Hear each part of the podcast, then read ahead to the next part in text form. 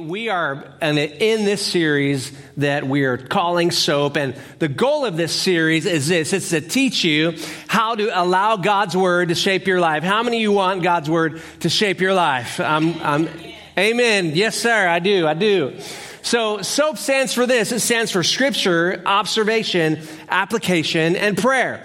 This is a basic Bible study method that's used for somebody with no experience or somebody who may consider themselves an expert in the Bible.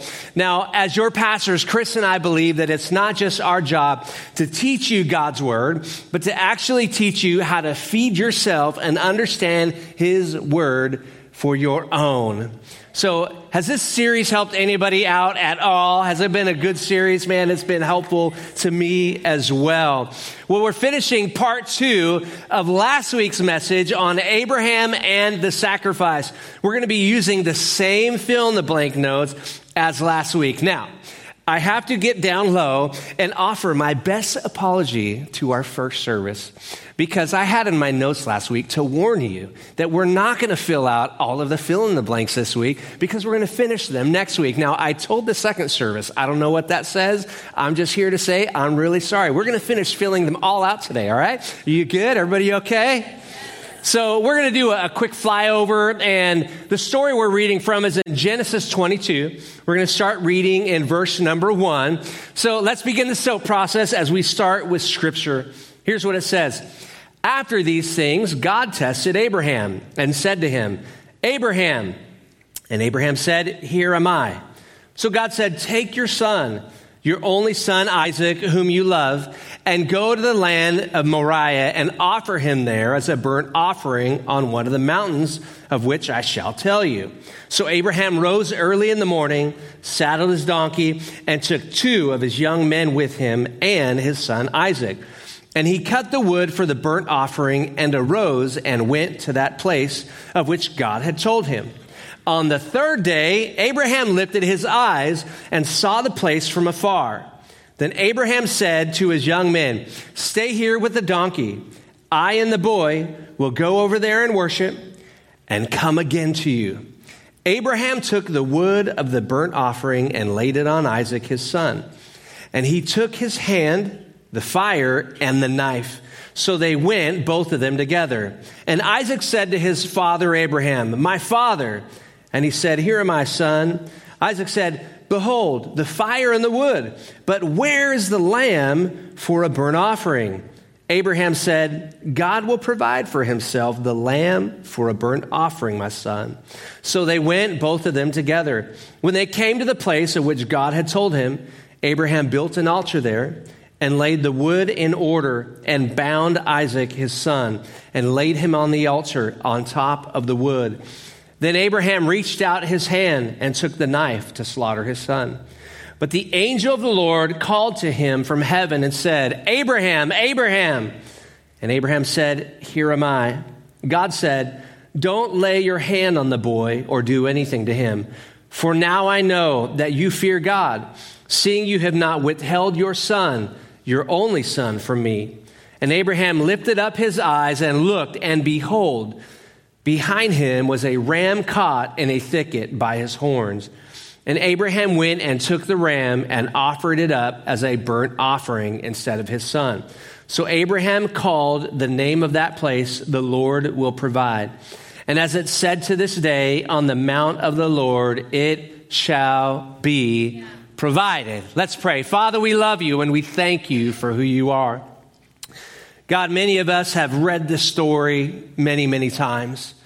But God, we ask that you would reveal yourself to us something new in your word. God, we ask that you would reveal to us something old that we know, that you would firm it and, and uh, embroil it into our hearts, God, that we would not forget. We ask that your Holy Spirit would open our eyes and ears to your word today. We need your transforming work in our hearts. We love you in Jesus' awesome name. Somebody say a really loud amen. amen. Somebody say a louder amen. amen. It said that. Thank you. That was really good. That was really good. That was you back there. Thank you, Deborah. Let's go. Everybody give Deborah a little clap. One, two, three.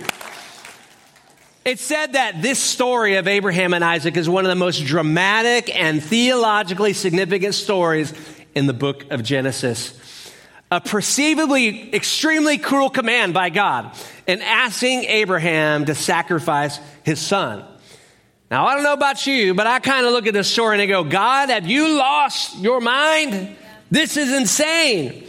Well, as we approach the text, and we go into step two of soap, we're going to observe the text. We're going to we're going to observe, and in observation, we ask some questions. And our goal during this step is not to apply anything to us here and now, but to discover what did the writer want us to know about the people then and there. And so to help us understand these things, we ask a lot of questions. Last week, we, we looked at the upbringing of Abraham as we looked at his family of origin, I'm going to fly over this because we preached on it we all uh, last week. We looked at the introduction and noticed that we we got to know Abraham when he was an older man at about 70 years old. We looked at the culture at that time, and we learned that there were no written scriptures for these people to know anything about God, like you and I have the scriptures. Imagine life with no scripture, and the only thing that these people got to go on is the word of other people. And so we know that most likely the person that passed down the word of God to Abraham was his great, great, great, great, great, great, great, great, great grandfather, Noah. Nobody has no great grandfathers to the ninth power around here. So his great grandfather most likely had told him about God. But because there were nine generations between Noah, the man who walked with God, and Abraham, how many of you know that things get watered down in time? And we learn some things that these people that were the ancestors of Abraham or of Noah, they began to go their own way. They began to wander. And if you take a look at what God asked Abraham to do in sacrificing his son, it would make sense if you understood the Mesopotamian sacrifice culture that he grew up in. See, people made gods for everything they didn't understand and they sacrificed to these gods. For example, agriculture, rain, the sun, uh, pregnancy, or the, they would worship the fertility god. And so they would worship each one of these gods by sacrificing to them, to appease to them in hopes that these gods would bless them with the things that they're looking for rain to drink and rain for their crops or, or fertility so they could have children and their descendants would last. But when the gods were not blessing them with the sacrifices they offered, they gave bigger and better sacrifices. So it would start with simple things like grain. And then when the gods wouldn't give them blessings from grain, they would, they would, they would get little, um, the little jackrabbit running around, the family jackrabbit. They would sacrifice that rabbit. And then when that rabbit wasn't enough, they would go find the goat and they'd move on to sheep and, and maybe the prize cow of the community. And then when the gods wouldn't bring blessings from all those different type of sacrifices, there was only one thing left. People. And when everybody decided, let's sacrifice Bill. He's not a great worker in the community, kind of has a bad attitude and the gods didn't respond to the sacrifice of Bill, what was left? How about your child? And so here comes God in the midst of this culture where it's a culture of sacrifice. It was something that Abraham was actually familiar with. It was much more normal than you and I would think. We also looked at the family of Abraham and we noticed that the family of Abraham, Joshua 24 and 2, tells us this about his forefathers. It says, Terah, Abraham's father, and Nahor, his brother, worshiped other gods. They were pagans in the land that Abraham grew up in. Pagan worship was very common for Abraham. And then we looked at the calling of Abraham and noticed that God had previously called Abraham out from that land of paganism to leave the worship of their forefathers and come into a new land and worship a new God, which brings us to the story where God is inviting Abraham to sacrifice his son. So we're taking a look at the story of Abraham and, and the sacrifice. The next thing that I notice, the next question in this observation is this Why does God bring him to this mountain to sacrifice? What does God want to teach Abraham here? And there's so many lessons, many more weeks, but we don't have them. We're just going to focus on a couple things. In your notes, I want you to notice the unfolding. in this story, God is unfolding something about himself to Abraham and something about Abraham to Abraham. So let's take a look. What is God revealing to Abraham, the man from a pagan family that was willing to sacrifice his son? In your notes, I believe he was revealing to Abraham, I am a God who tests. Scripture says at the start of the story, it says, God tested Abraham. Here's something really important to understand God was not tempting Abraham, he was testing Abraham. James tells us that God never tempts any man to sin. So here, as we take a look at the Hebrew word for the word test, it's the word nasa. It actually means to prove something and to demonstrate something. See, in every test, there's a proving and a demonstration. My daughter just finished testing this last week. It was to prove and to demonstrate what Ellie had learned during all the times of learning this year. And it was to put her up and put a mirror in front of her and say, Ellie, here's the test, here's your results, here's who you are, here's how well you did.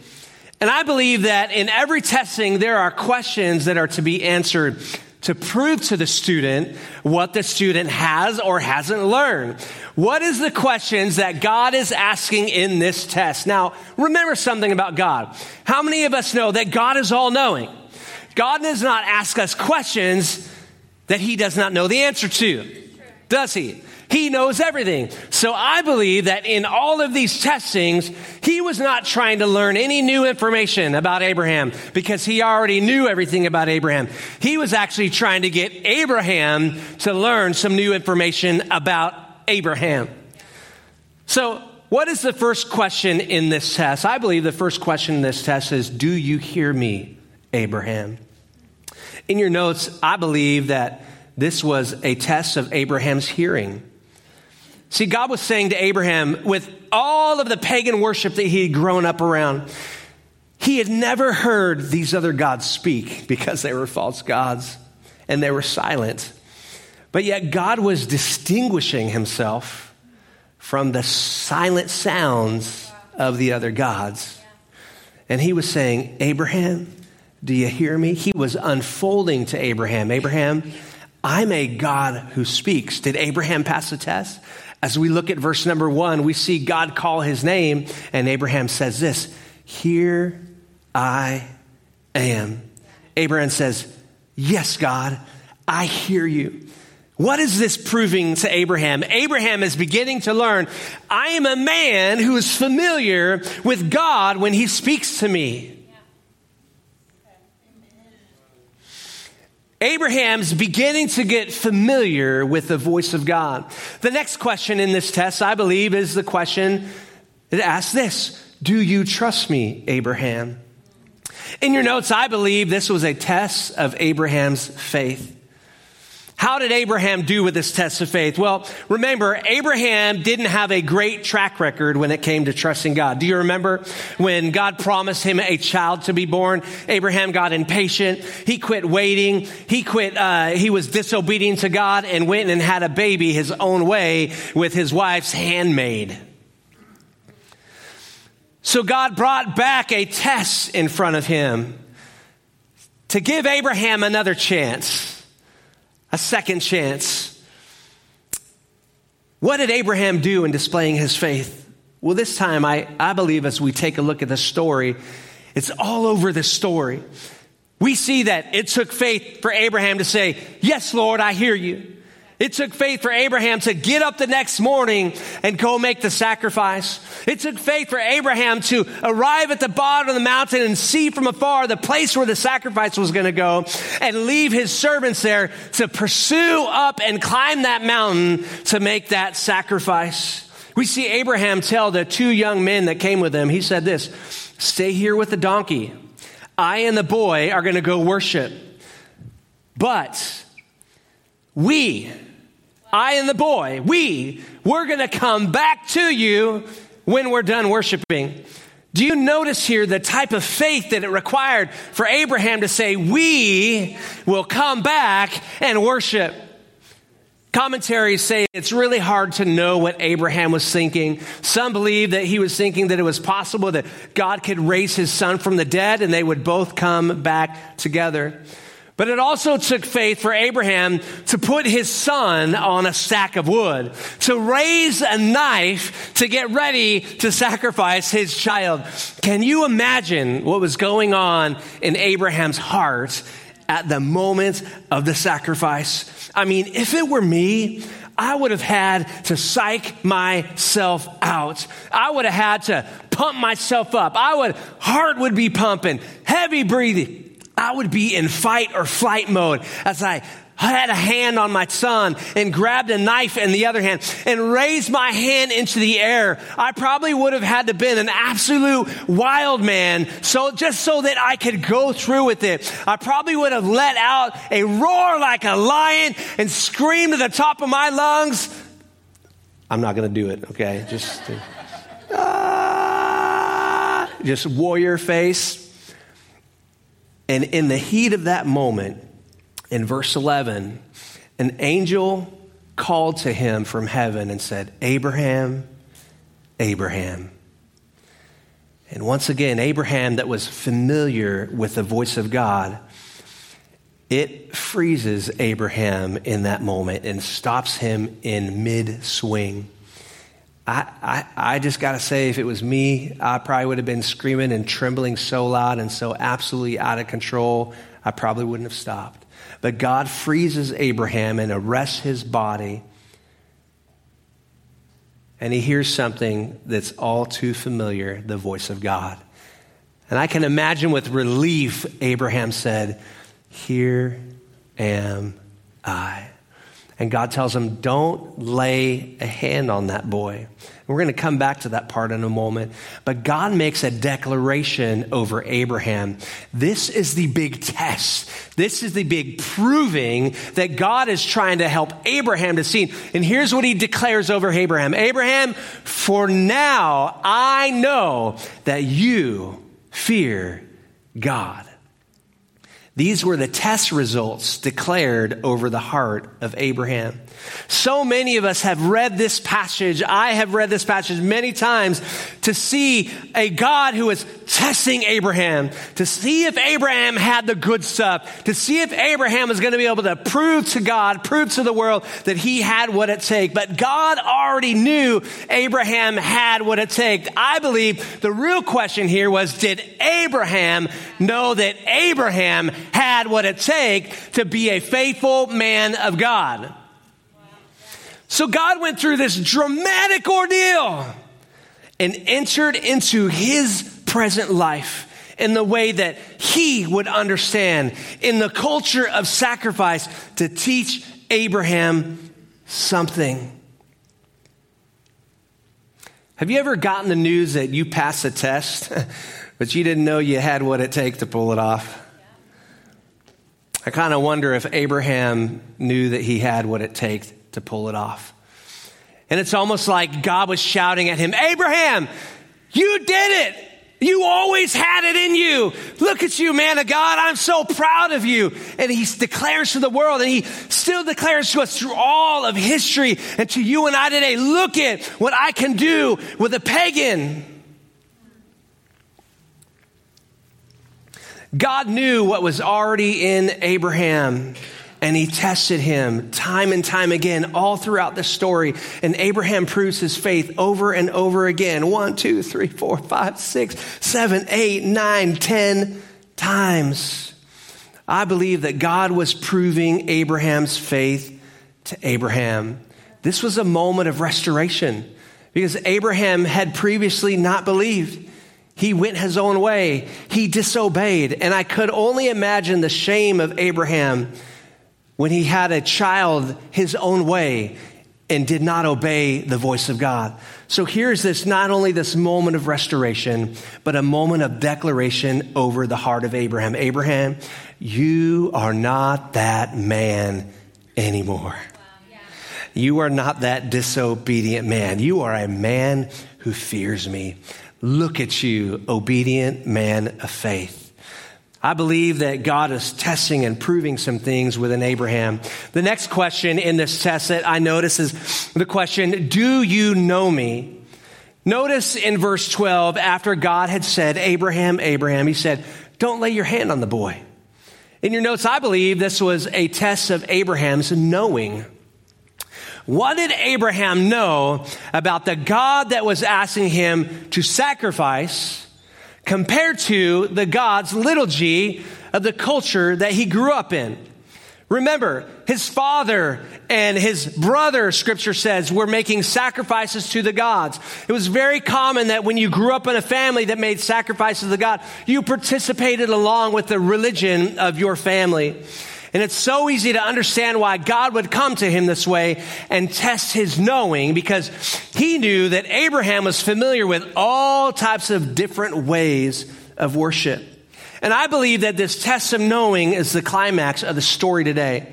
Scripture says, an angel of the Lord came to Abraham. Understand, this was not any angel. The Bible says it was an angel of the Lord. This was God Himself coming to Abraham. This word, Lord, actually um, denotes a personal God. So Moses, when he's writing this, he's making sure that we all know that this was not some any God out there. This was personal. This was Yahweh. This was a personal God. None of the other gods that Abraham had known before were a personal God. So God is distinguishing himself again. Not only does he speak and he's verbal, but he's also personal and he wants a relationship. And here's what this personal God says to Abraham Abraham, do not lay your hands on that boy.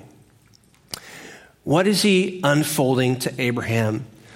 I believe in the text, God is saying, Abraham, I went through all of this. I brought you up to this mountain. I asked you to sacrifice your child to tell you this. I'm not like the other gods. I am nothing like the other gods you serve, Abraham. I don't want your sacrifice. I don't want your child. I want your obedience in that culture, whatever people were most desperate for. So if they were in a drought season, they were most desperate for the rain god. So they would worship the rain god and people would actually choose what they called a most high God. And, and I believe God was coming to Abraham and say, Abraham, I want to be your most high God. I believe that God is unfolding to Abraham that he is real, that he is high and lifted up, and that he wants a personal relationship, one unlike any false God could provide. After he calls Abraham's name, and he says, I'm not like any other God, scripture says this that Abraham lifted up his eyes and he looked, and behind him was a ram caught in a thicket by his horns. No other God had provided sacrifices for the people before. And here comes this God displaying something brand new. Remember when we started this soap series out, we said that the Old Testament is full of expectation and the New Testament is full of fulfillment. If we read the Old Testament and we're not looking for Jesus, we're reading it wrong because he's on nearly every page of the Old Testament. I believe this passage here, we can see clearly that God is pointing Abraham to Jesus, the one who provides a ram in the thicket. And 2,000 years later, after this period, we would find another provision, another sacrifice stuck in the thicket. His name was Jesus, but this time there was not uh, uh, uh, thorns around a, a ram's head of horns, but there were thorns around the head of our Savior Jesus, the Lamb of God who takes away the sins of the world. Isn't God's word amazing? I mean, you can't make this stuff up. It's impossible. We're looking at the story of Abraham and the sacrifice. And now we're going to move from observation uh, to application. We're going to apply the text here. Last week we applied this first point and we said that God doesn't care about your lineage. And here's all I'm going to say about that. Go to last week's message if you want more details. Here's what I'm going to say is that it doesn't matter if your daddy was an idol worshiper like Abraham's, and it doesn't matter where you come from. It does not disqualify you because when God calls you, he does not make mistakes. He knows exactly who you are. He knows exactly the mistakes you're going to make. He knows that perhaps when he calls you and invites you and tells you you're going to have a, a child, he knows that you may be ob- disobedient just like Abraham, but he knows that his love and his consistency will begin to transform your heart and correct your heart and in due time and in due season as you learn to trust and hear and understand and obey his voice, you will become a man or woman of faith just like Abraham. The second thing that that we're going to notice today in our application is that God does not care about your age. God doesn't care. He's gonna, he's gonna test us regardless of our age. Whether we're seven years old or whether we're 70, God is into revealing himself to you. I want to tell you this today that no matter what behavior you have ever participated in, that God will always test you to reveal his love for you and to reveal your desire to walk in obedience to him. This is the kindness of the test. Some of us are like, I don't want God to test me. He's so mean. He's bringing another test again. No, the test is his kindness to reveal. It's like a mirror to show you what your status is right here and now and in the moment. And here's the question for you today, perhaps as God is testing your heart. Maybe you have said, I don't know how to hear God. Maybe you have said, He doesn't speak to me. Maybe you have said, I don't know how to trust Him. Maybe you've said, Does He really personally know me? And I, I believe through this story today, God is testing our hearts. And He's saying, Do you see? Do you hear me? Do you know that I am personal? And as he asks you this question, he's asking you, do you realize that it's me speaking to you? Do you hear me? Do you trust me? Do you know me? He says, I'm not trying to trip you up. I'm testing you out of my love for you. And maybe you've passed some tests Maybe you didn't know you had it in you, but you have passed some tests in your life. And God wants you to look at those moments and say, wow, what a great God I serve. He has been so faithful to me. He has been so good to me because I know who I was. I know I was in a land of pagans. I know that I did not serve God, but He just chased me time and time again and He molded and He shaped my heart into what I am today. And thank you, Lord, because of what you've done in me. Maybe you failed some tests. Maybe you're failing a test right now. Do you hear the kindness of the Lord testing you again right now. Do you know me? Do you know what I'm capable of doing with a heart like yours? I, I got to tell you personally, God has tested me time and time again, and I have failed him. I have missed the mark, and in his kindness, he has come to test me again, and he has come to test me again because he's going to continue to test me. He's going to continue to prove in me his love for me, his kindness for me, his ability to transform me, and he already knows his ability, but he wants me to know his ability. And as I begin to yield and surrender my life to him, he begins to prove what he is capable of doing in a person just like me. And he'll do the same thing for you today. Today, if you're getting water baptized, actually, we're going to have baptism in the second service today. So that was my announcement for the second service. You want to watch water baptism? Come for, come for take two. Here's the last thing today is that God doesn't care about your shortage. He doesn't care about your shortage. In fact, scripture says this that, that compared to our God, every human on this planet, they fall short of his glorious standard and his perfection. And God is saying to us, I am not like the other gods that are constantly pointing out your shortage. I'm not a God who's constantly wanting more sacrifice from you. In fact, I'm a God who provides the sacrifice for you. Do you hear the message of the gospel in this story that's being declared to the world as we read about Abraham and Isaac? God wants to show you, as he did Abraham, that you don't need to earn his blessings, his favor, or his affection through sacrifice. That's what the other gods do. I'm not like the other gods, God says to you. He says to us today, I don't want your sacrifice. I want your obedience. Did you know that your best sacrifice is not your best worship in here on Sunday morning? Your best sacrifice that you have to offer is your obedience. God would rather you never sing another song and live disobedient to Him. Never open your mouth again. He would rather you walk in obedience. You know, I know so many believers, I have been one, that have gotten so wrapped up and lost in legalism.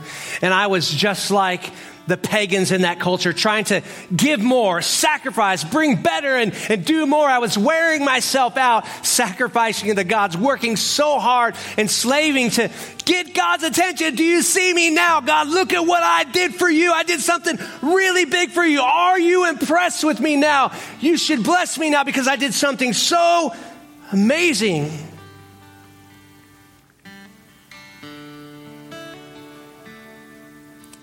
And he said, Shawn, Shawn, Abraham, Abraham,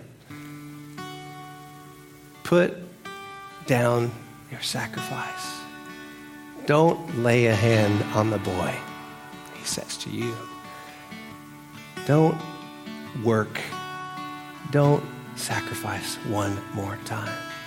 He says, I'm not like the God of the other religions. Nothing like them. In fact, I believe God's saying to us today, those gods want you to constantly give more, but I'm a God who wants you to receive more. Those gods say, I, I, want you to constantly try and bring to me over and over and over again. But God says, I just want you to trust. Those gods want to constantly point out what's wrong with you and where you lack, but God says, Hey, I'm a God who's going to point out what's right in you. Those gods are constantly about conditions and everything being right and the, and the sacrifice being performed this way. But God says, I'm not about conditions, I'm about provisions. Those gods are about transaction, and God says, I'm about transformation. I want to change and transform your heart into my image. Those gods are about rules and rewards for good behaviors. And God says, I'm about blessings and inheritance because you are my son and you are my daughter. Don't lay another hand on that boy. I love how Paul puts it in Philippians 4 9. He says, And my God will meet all your needs according to the riches of his glory in Christ Jesus. There's so many people today as we are surrounded in a world just like Abraham, a world of people worshiping all kinds of different gods. And take away the big devils and the freaky images of, of Aphrodites and all these other crazy gods. We have people serving the God of social media every time they throw up a post trying to put out an image about themselves. Every time they strive and try to get a, a bigger paycheck so they could do more to impress people. Every time they, they try to do things to get others' attentions or try to get God's attention. Every time people try to perform for God, eh, believers trying to say, God, see me, notice me. Do you see me? Do you love me? Do you like me? And God says to you, I like you. I've been trying to, I, I proved it to you 2,000 years ago when I sacrificed my son. In fact, while you were a pagan worshiper, I went and provided a ram in the thicket for you when you were nothing and you had nothing to give me. I decided a long time ago that you were worth redeeming because I see something beautiful. I see something great in you.